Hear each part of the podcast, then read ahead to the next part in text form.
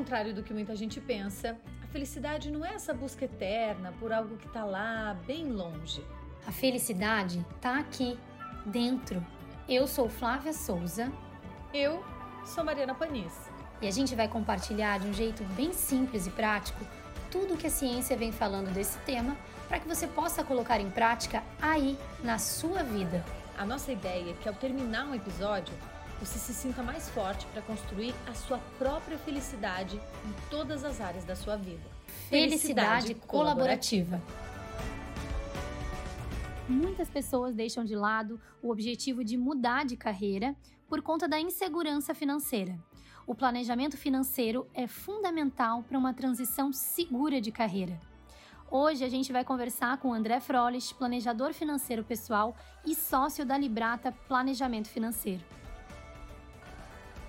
Então, André, muito obrigada, por ter topado conversar com a gente sobre esse tema tão relevante, que é essa questão importante da transição de carreira, Porque quando a gente pergunta, questiona para as pessoas que estão infelizes no trabalho, que até já sabem o que gostariam de fazer, sempre o maior impeditivo é o impeditivo financeiro. E eu queria ver contigo, então, conversar um pouquinho, trocar ideia, O que tu poderia dizer para essas pessoas? As pessoas que não têm hoje uma reserva financeira, elas estão fadadas, então, a não conseguirem transitar de carreira, trocar, ou a gente pode virar esse jogo? Bom, boa tarde, Flávia, boa tarde a todos, é um prazer estar com vocês. Não estão fadadas a perpetuar-se nessa função. A gente tem que começar sempre com uma frase de positiva aí, de estímulo para as pessoas, mas precisa ser planejado. De fato, a questão financeira, ela pesa e pesa bastante. A gente tem pesquisas, tem números aí vários, situações assim de que grande parte das pessoas que perdem o emprego, que ficam sem emprego por um bom tempo, elas não conseguem se manter com as reservas que têm ou não se planejam para se manter. Isso cria uma série de fatores, porque a hora que o dinheiro, a falta de dinheiro começa a apertar, você parte para o desespero, parte para a necessidade de agir, apagar incêndio, qualquer coisa. Então, a gente precisa, de fato, nos antecipar a isso e construir um planejamento onde você possa se preparar financeiramente para que a sua vida consiga se manter o mais estável ou o mais normal possível, vamos dizer assim, por um período de oscilação que você vai passar. Porque uma coisa é quando você consegue migrar de emprego, quando você está ainda colocado numa função, que você faz essa transição mais rápida, outra é quando você decide sair e aí você tem que buscar algo no mercado, buscar a empresa, o mercado te buscar. Então, isso pode acontecer de uma maneira muito rápida ou pode demorar. E qualquer oscilação de renda, é como se fosse uma ampulheta. Quanto mais tempo você vai ficando sem voltar para o mercado de trabalho, teu dinheiro vai se esvaindo, o teu tempo, a tua capacidade de decisão vai diminuindo, e aí você começa a entrar em desespero. Então, é possível fazer essa recolocação, é possível fazer essa transição tranquilamente, desde que você consiga criar uma estrutura que te suporte, até num período maior do que a gente, otimisticamente falando, acredito que vai entrar no trabalho. Nessa hora a gente tem que ser bem realista. Assim.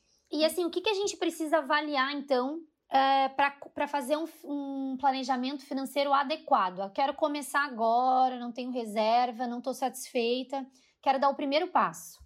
Então, a gente tem que, primeiro, fazer uma avaliação da atual situação. Então, como que está a minha situação hoje e como que é a minha relação com o dinheiro? Eu gosto sempre de dizer que a gente começa olhando para dentro. Embora seja um papo de finanças, um papo de números e de dinheiro, a gente fala muito mais de autoconhecimento, de comportamento do que de dinheiro propriamente dito. Então, o primeiro passo é olhar para si. Como que é a relação que eu tenho estabelecida com o dinheiro, com a minha receita? Se eu sou uma pessoa que tem o hábito de gastar, se eu tenho o hábito de utilizar crédito para manter o meu padrão de vida, né? Isso são atitudes que não favorecerão uma transição ou um período de tempo sem entrada, sem receita. Então, se eu estou gastando a mais, se eu estou usando dinheiro de terceiros, isso pode me complicar. E aí eu preciso analisar as causas disso. Então, assim, como que foi a minha relação, como que foi o meu aprendizado com relação ao dinheiro, como que foi isso e o que eu preciso evitar. Então, eu faço um levantamento e aí eu coloco os números no papel mesmo e eles vão me dar essa resposta. Então, o mais e menos ali vai me dizer o quanto que eu estou gastando, o quanto que eu estou ganhando, se isso é uma relação viável e saudável para se sustentar. A partir daí, eu já consigo identificar também qual que é o meu perfil de gasto, meu perfil de consumo. E aí eu consigo projetar isso no tempo. Então, se eu tenho um exemplo, né? Se eu tenho uma média de gastos aí de R$10.000 por mês, se eu quiser construir uma reserva de 12 meses, eu preciso montar uma reserva financeira de R$120.000. Então, aí eu começo a trabalhar dentro desse projeto. Aí eu começo a encontrar dentro dessa visão, dessa análise básica, nesse primeiro momento, quais as estratégias que eu preciso, a partir daí, desenvolver para potencializar essa reserva. E aí eu começo a definir as prioridades de consumo, qual que são se for uma transição, isso começa a pontuar alto em nível de prioridade. Então, eu vou ter os gastos do meu dia a dia, da minha vida, vou evitar gastos assim mais vultosos em relação a despesas que não são tão prioridades. Eu tenho que definir essas prioridades e aí eu vou direcionando todas essas sobras para essa reserva, para que daí quando eu atingir a meta que eu desejo, eu digo, ok, agora eu posso partir para essa migração. Eu acho que como é bastante difícil, né, esse momento, às vezes, para algumas pessoas, porque elas precisam, sim, abrir mão, obviamente, de alguns comportamentos, de consumo e etc e tal. Sim. Mas eu penso que quando a gente tem esse objetivo muito claro, né? Então, assim, eu tenho o objetivo de trocar para tal carreira, né? Porque eu tenho talento para isso, eu quero muito, eu não vejo a hora... Fica muito mais fácil da gente abrir mão dos nossos comportamentos que são aquelas pequenas coisas que vão levando o nosso dinheiro no dia a dia, né? Então, acho que é bem importante isso também, né? Exato. Eu gosto de associar a uma palavra que está muito na moda, que é o propósito. Uhum. Se você coloca propósito naquilo que você quer fazer, todo o resto passa a ser secundário. Eu tenho nos meus atendimentos um exemplo que é muito clássico, quando eu atendo casais que estão construindo o projeto do casamento, viver a dois, montar essa estrutura. Você pode dar o que você quiser de alternativa, que o projeto de casamento vai ser sempre a prioridade número 1 ou 0. Uhum. Então, todos os recursos, todos os esforços, todas as vontades estão canalizadas para atingir esse objetivo. Então, eu até brinco que às vezes se eles quiserem ficar, deixam de comer para guardar dinheiro para o casamento. Né? A gente sabe que não funciona na prática, mas o desejo é tão intenso, o propósito está tão firme nesse projeto que acaba acontecendo isso. Então, se a gente tem essa vontade, trazendo para o tema, né, de mudar de carreira, de construir algo que faça sentido para mim, que também tem a ver com um propósito, então muito dessa migração, dessa transição está ligada a esse sentimento, faz sentido também eu colocar isso no meu objetivo de reserva financeira, de projeto financeiro. Então, aquela saidinha no final de semana com os amigos, aquela viagenzinha curta, rápida e tal, o que é mais importante para mim? Esses momentos ou a minha transição de carreira, a minha mudança de vida? Então, aí eu tenho que sempre fazer essa reflexão e aí direcionar o valor, o meu dinheiro, os meus esforços para aquilo que, de fato, tem propósito. É importante a gente deixar também, Flávia, uma dica, uma reflexão, para que você consiga transitar dentro desse propósito, desse processo, sem entrar numa paranoia, vamos dizer assim, numa coisa assim extremamente rígida, né? Porque isso também pode causar desgaste, pode cansar demais, pode estressar demais, principalmente se o projeto for algo muito audacioso ou muito distante da minha realidade. Eu posso, aos poucos, desenvolver o sentimento de que eu não vou e eu acabo abandonando, porque eu começo a ter muita privação ao longo do processo. E aí eu começo a questionar se todo esse esforço faz sentido ou vale a pena.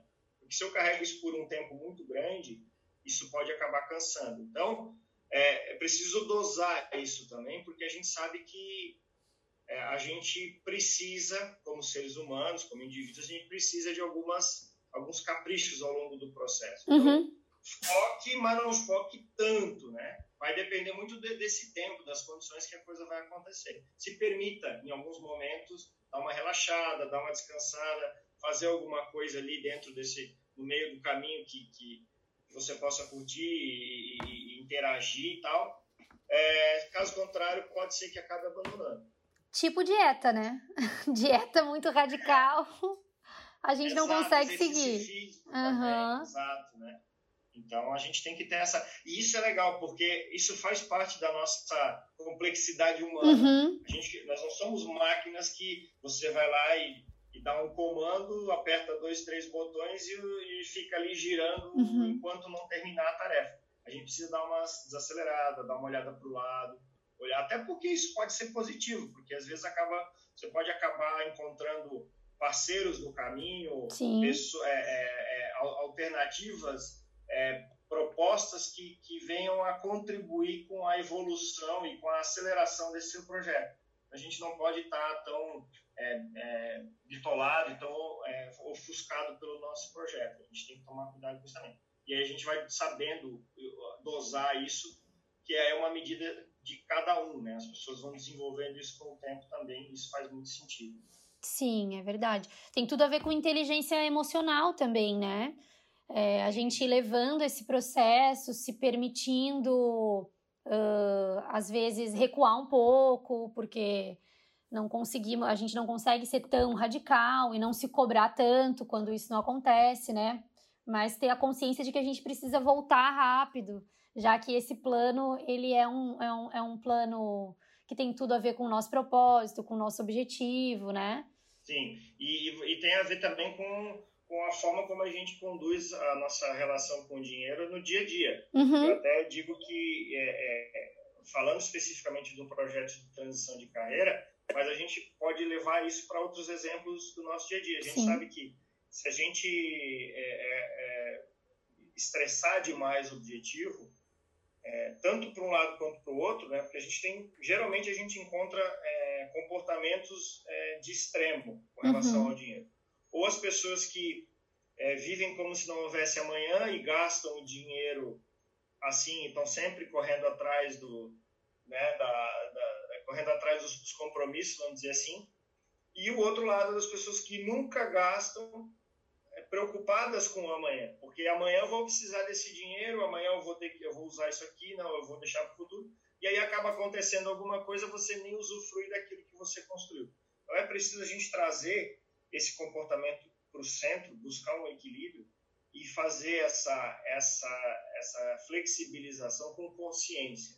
Então, se eu tenho um projeto, essa é a minha prioridade, mas nada impede de uma vez por semana, por mês, eu dar uma descansada, eu me conhecer, né? eu me analisar e entender, eu estou precisando de uma folga, eu estou precisando de uma pausa, eu estou precisando... E às vezes são questões que nem envolvem dinheiro, né? Eu posso caminhar, eu posso dar pedalar, eu posso dar uma volta na praia. E aí, só o fato de eu desacelerar ali, eu já consigo me energizar para continuar no projeto. Perfeito. André, a gente fala muito sobre reserva de emergência, né? Todo mundo tem que ter uma reserva de emergência, enfim... Os consultores financeiros batem bastante nessa tecla. Quando a gente está falando de transição de carreira, eu vou me planejar para eu empreender, por exemplo. Essa reserva de emergência é uma coisa e esse planejamento financeiro para essa nova carreira é outra. É isso ou as coisas se misturam? Bom, Vamos lá. Primeiro, vamos fazer um briefing sobre essa questão da reserva de emergência. Nós da Librata, acho que somos, se não somos os únicos, nós somos um dos poucos que prega a não reserva para emergência, não uso do dinheiro para emergência. Isso tem um aspecto psicológico aí no meio. Tá. A gente, quando trabalha a reserva para emergência, a gente está focando na emergência. Uhum. Então, tudo aquilo que a gente vai ter é emergência. Uhum. E, geralmente, a emergência é algo desagradável, é algo estressante. A gente sempre brinca que ninguém viaja por emergência para Paris, para tirar férias, enfim, nesse nível assim. São sempre problemas, geralmente. E aí, quando a gente coloca isso como meta, primeiro, que a gente não sabe o que é o valor da emergência, a gente não tem, é uma coisa muito subjetiva. E segundo, que qualquer coisa pode virar emergência. Uhum. Então, eu atinjo aquele valor, em tese, eu crio, estipulo um valor para emergência e ali eu paro, não continuo guardando dinheiro para outros projetos. E aí, qualquer coisa, um pneu furado pode virar uma emergência, um vazamento na tubulação em casa pode virar uma emergência, e eu estou sempre gastando esse dinheiro. Eu crio as emergências e eu auto-saboto. Então, a gente sempre fala que é para guardar dinheiro para o prazer. Uhum. Então, guarda dinheiro para as viagens, guarda dinheiro para as férias, guarda dinheiro para trocar de carro. Se em algum momento acontecer um imprevisto que precise de dinheiro para ser resolvido, você vai lá nessa reserva, usa esse dinheiro e aí replaneja esses projetos e segue a vida. Aí, trazendo para a sua pergunta, ele pode ser, a gente tem duas formas de analisar isso. Ele pode ser tratado todo com um valor só, tá, para critérios de investimento.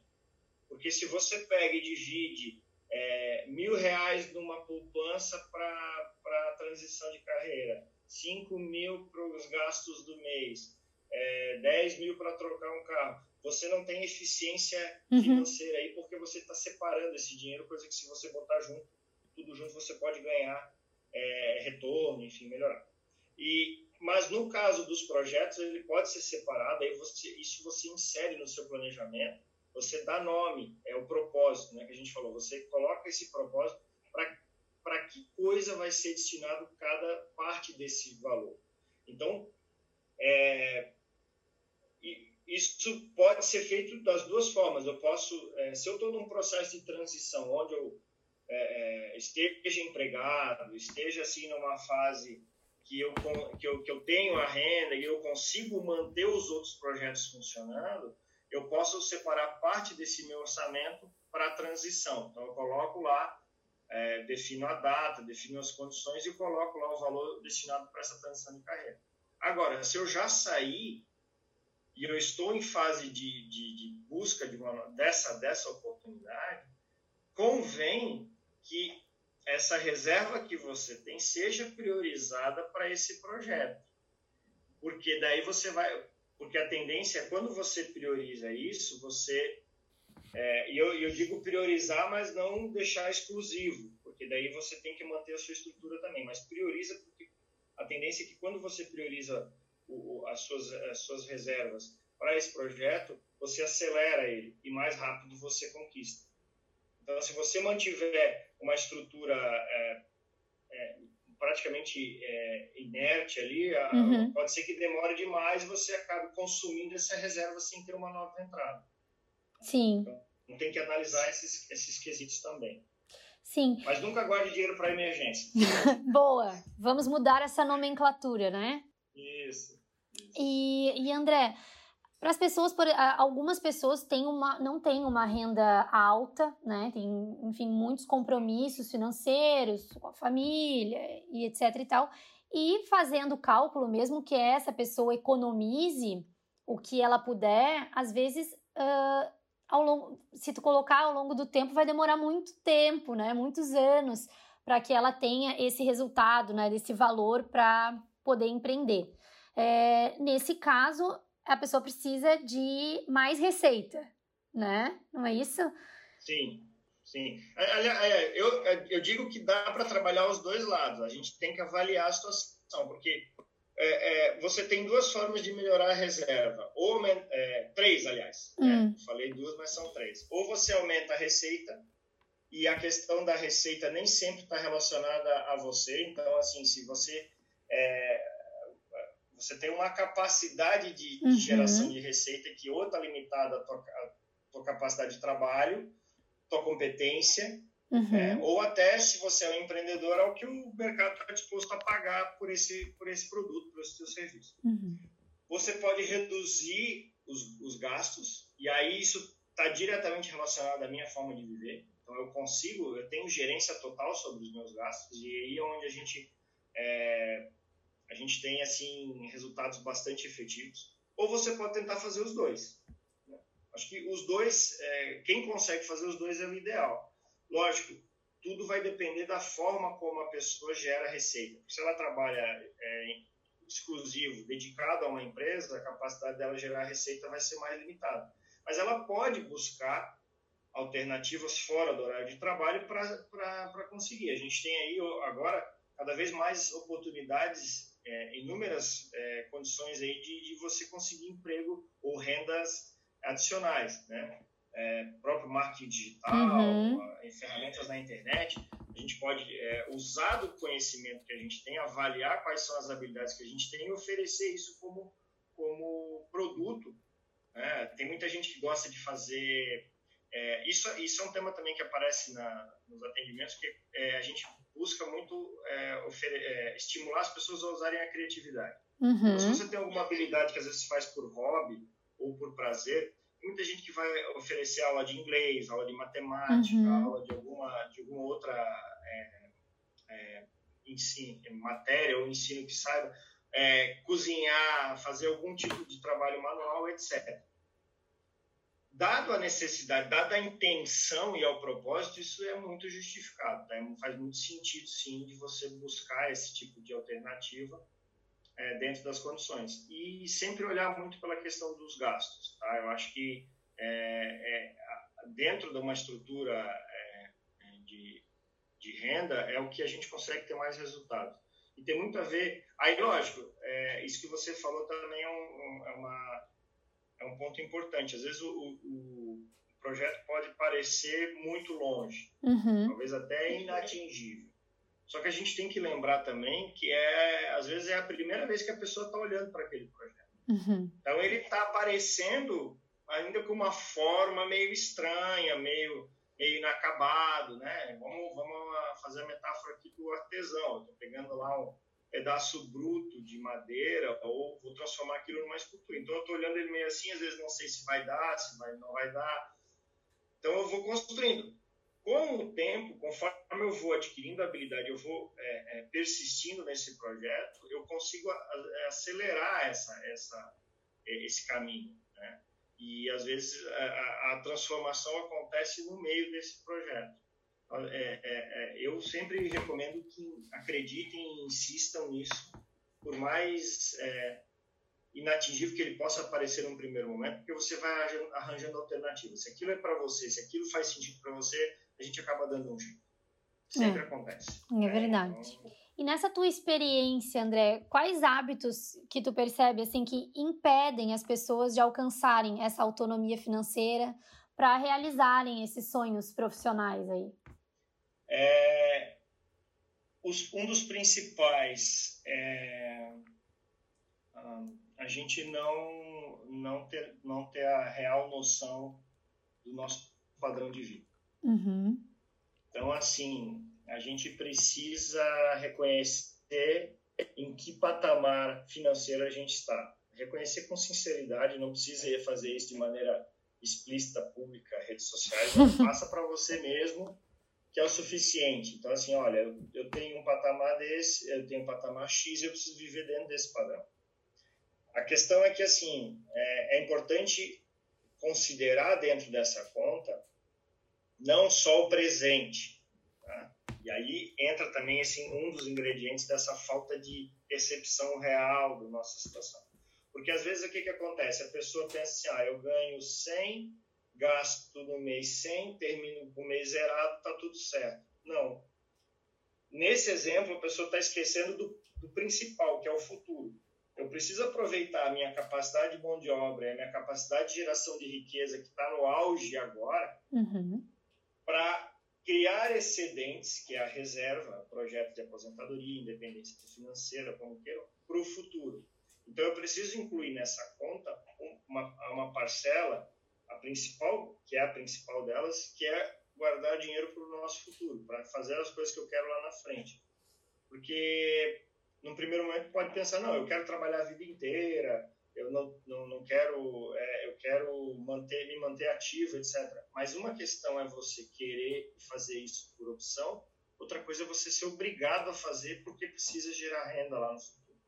E aí você trabalhar 30, 40, 50 anos, às vezes até na mesma, hoje está cada vez mais difícil, na mesma profissão, no mesmo setor, na mesma atividade, você chega lá na frente e você, poxa, não construir esse caminho, ao invés de você tá indo na direção oposta, você está indo para a prisão financeira, você é escravo das decisões que você tomou no presente, no passado, aliás, né? Dependendo da forma como a gente analisa. E também tem muito isso, essa questão do passado não está só relacionada ao que a gente vai colher lá na frente, mas o que a gente já vem colhendo das nossas decisões que tomamos até aqui. E o que a gente carrega da nossa herança, porque a gente carrega muita coisa de casa, da cultura de casa, herança de casa. Sim. E a gente fala que para ter uma relação boa com o dinheiro, a gente precisa fazer as pazes com o passado. Seja perdoando relações familiares, profissionais, etc., dentro da gente, para que a gente não carregue isso. Seja eliminando as dívidas, né, a questão do financiamento, porque dívida é dinheiro, é olhar para o passado. Então, é aquilo que eu já consumi e eu ainda estou pagando. Então, se eu gasto minha energia, meu tempo, minha dedicação olhando para o passado e resolvendo o passado, eu não consigo olhar para o futuro. Então, eu preciso resolver isso, eu preciso eliminar o que tem para trás para que eu possa, única e exclusivamente, focar no futuro. E aí eu construo esse meu futuro de acordo com aquilo que eu entendo, aquilo que eu acredito e aquilo que faz sentido para mim. Então, resolver os problemas do passado, fazer as pazes com o passado, e buscar reconhecer de maneira sincera, consciente para você mesmo, o seu padrão de vida, a sua realidade financeira, para que você possa viver mais tranquilo, né? Não ter preocupações, não criar preocupações e nem deixar preocupações para quem vem depois. E você aproveitar tudo isso, porque daí, de fato, você começa a viver a liberdade financeira a partir do momento que você pode escolher o que fazer com o seu dinheiro. Então, se eu guardo meu dinheiro, se eu crio uma reserva financeira, se eu crio um planejamento e eu usufruo disso, eu tenho poder, eu tenho liberdade de escolha.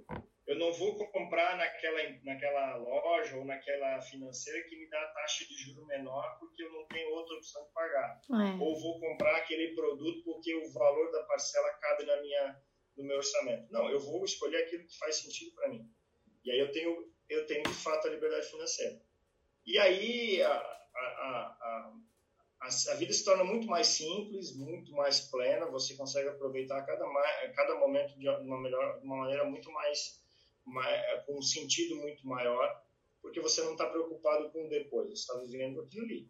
E aí você curte, né? Então, eu sempre digo que às vezes a viagem parcelada, o prazer dela acaba quando chega a primeira parcela no cartão ou no boleto. Já foi, né? Aquela experiência que eu tive já foi. Então, para evitar isso, a gente tem que se organizar e resolver isso o quanto antes. Certo. E, André, para a gente finalizar, né, eu sei que tu já fez uma transição de carreira. Então, eu queria que tu contasse um pouquinho para a gente quais foram aí os principais obstáculos, né, nesse processo e quanto tempo, assim, tu levou mais ou menos para conseguir sair do teu antigo emprego e empreender hoje na tua empresa, na Librata. Vamos lá, eu fiz duas transições, na verdade. Eu fiz a primeira que eu saí da empresa que era da família e trabalhava com meu pai e não tinha esse conhecimento, eu não tinha ainda a experiência com finanças e com planejamento financeiro. E foi uma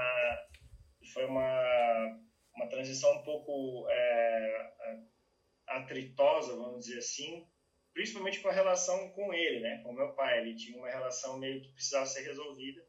E graças a Deus hoje, depois de vários trabalhos, aí a gente conseguiu resolver isso, está tudo muito bem. Foi um pouco mais difícil, não tinha reserva, então a coisa... Eu fiquei muito... eu não tinha reserva e tinha dívida na época, né? Então eu tive que fazer, assim, uma coisa muito... E comecei ganhando pouco, né? Porque às vezes isso acontece também na transição. Você abre mão, né? Aquela que você trouxe no começo.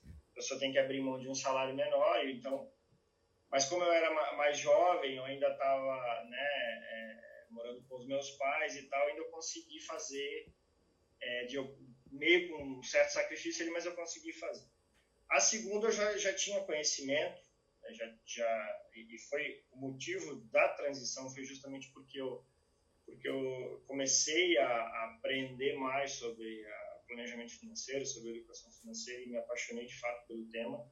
E eu comecei a entender que o meu caminho não estava mais lá na antiga instituição que eu trabalhava, porque é justamente o contrário do que aquilo que eu acreditava, que eu comecei a perceber. E aí, fazendo jus a esse conhecimento, eu comecei a planejar essa saída, e com um duplo desafio, que não era só mudar de empresa, era sair deixar de ser colaborador, empregado, e partir para empreender, né? Que é um outro desafio, principalmente no Brasil. A gente sai né, de cara para o vento, de peito aberto e sem saber muito o que acontecer. Essa transição ela durou ao todo, desde o momento que eu conheci a Librata, o modelo de trabalho, e resolvi migrar, demorou 3 anos.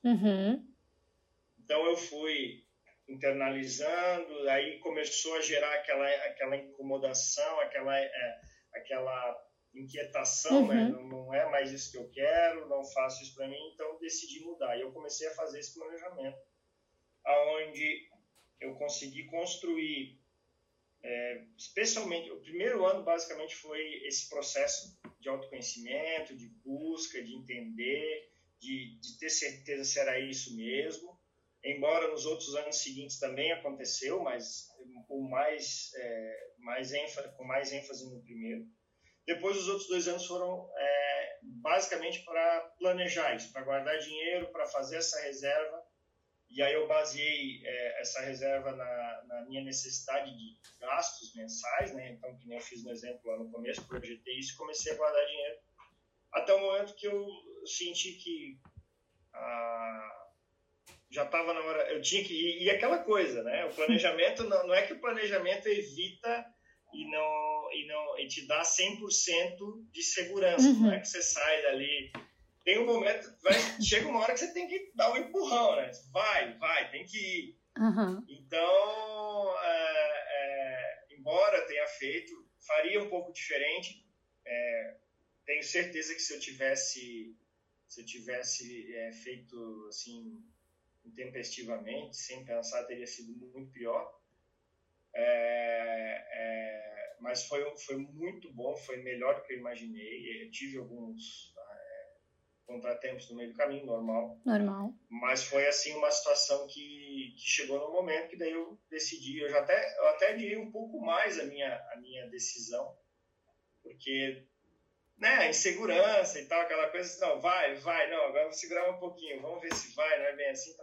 Mas aí chegou no momento que eu decidi, então foram em torno de uns 3 anos que eu tomei a decisão, entre tomar a decisão e planejar e de fato executar a saída. Mas valeu a pena, né? 100%, não me arrependi, é bastante trabalhoso, é bastante, assim, desafiador, o começo sempre é muito desafiador. Até porque eu comecei sozinho aqui em Santa Catarina, né? A empresa, a Librata Matriz é Brasília, então eu não tinha nem esse apoio, esse suporte, a carteira, eu tive que fazer tudo sozinho, e isso dava muito medo, e foi um trabalho muito interessante de desenvolvimento, de autoconhecimento, aí, de superação, de acreditar, Mas o que me confortou muito nesse processo todo foi a minha identificação com o trabalho, com o que eu desenvolvo, sabe? Até hoje, assim, às vezes eu me admiro, que eu até comento para algumas pessoas que eu saio energizado de cada atendimento que eu faço. Eu atendo, eu não, assim, esses dias eu estava atendendo um casal porque eles tinham uma filhinha pequena, não podiam atender. O único horário que eles tinham era 8h30 da noite. Então, eu comecei a atender, a reunião era de 1 hora, ficou 2, terminei 10h30 e saí melhor do que eu entrei. Assim. Se tivesse mais um atendimento, eu fazia e ficava até meia-noite falando e ia embora. Então, isso me ajudou muito, porque vem as dúvidas, né? A gente, poxa, será que eu fiz certo? Será que eu não devia ter ficado? Demora até a renda começar a entrar. Você nunca tem certeza se a renda... não é aquela coisa garantida, sim, né? De todo mês estar ali e tal. Isso também dá uma mudança na nossa mentalidade, porque a gente é muito treinado, vamos dizer assim, a pensar no salário mensal e empreender não tem isso. Empreender, no mês tu ganha 10, no outro mês tu ganha 2, no outro mês tu não ganha, no mês tu tem que pagar para manter. E aí essa oscilação a gente tem que aprender a transitar dentro disso. E foi dessa maneira. Então, tudo isso só foi muito bem absorvido porque o que eu decidi fazer, o trabalho que eu desenvolvo, realmente ele me toca muito forte no coração e na paixão. Eu tenho verdadeira paixão pelo que eu faço e assim, o dinheiro vinha, eu pensava lá depois. Sim. É realmente o que ele, de fato, no caso que eu vejo, o trabalho ele tem que ser a consequência pelo trabalho que a gente desenvolve. Então, isso ajudou muito nesse processo. E tamo aí, consegui. Hoje eu olho para trás e sinto muito orgulho do que eu fiz aí, bem contente aí, recomendo.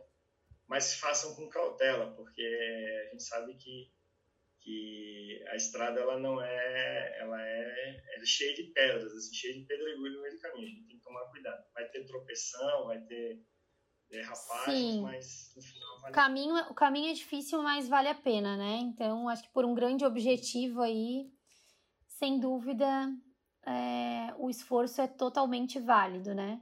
Mas, André, eu quero muito te agradecer pelo teu tempo, pela tua disponibilidade de trocar aqui com a gente. Tenho certeza que as pessoas vão gostar muito das tuas dicas, de ouvir a tua história, né? E com certeza vão se motivar aí para quem está pensando, quem está nessa estrada de transição de carreira, de empreender, com certeza vai se sentir mais motivado aí. Quero te agradecer de verdade, tá? Eu que agradeço, Flávia. Foi um prazer poder falar com você e com quem escuta o podcast. E eu sempre fico com a sensação de que eu poderia ter, eu pelo menos, né, poderia ter colocado mais, conversado mais. Eu sou muito assim. Mas tu pode voltar outra vez para falar. Mas... Não, é isso que eu ia dizer. Eu fico à disposição. Eu tenho verdadeira, como eu já falei, verdadeira paixão falar pelo tema.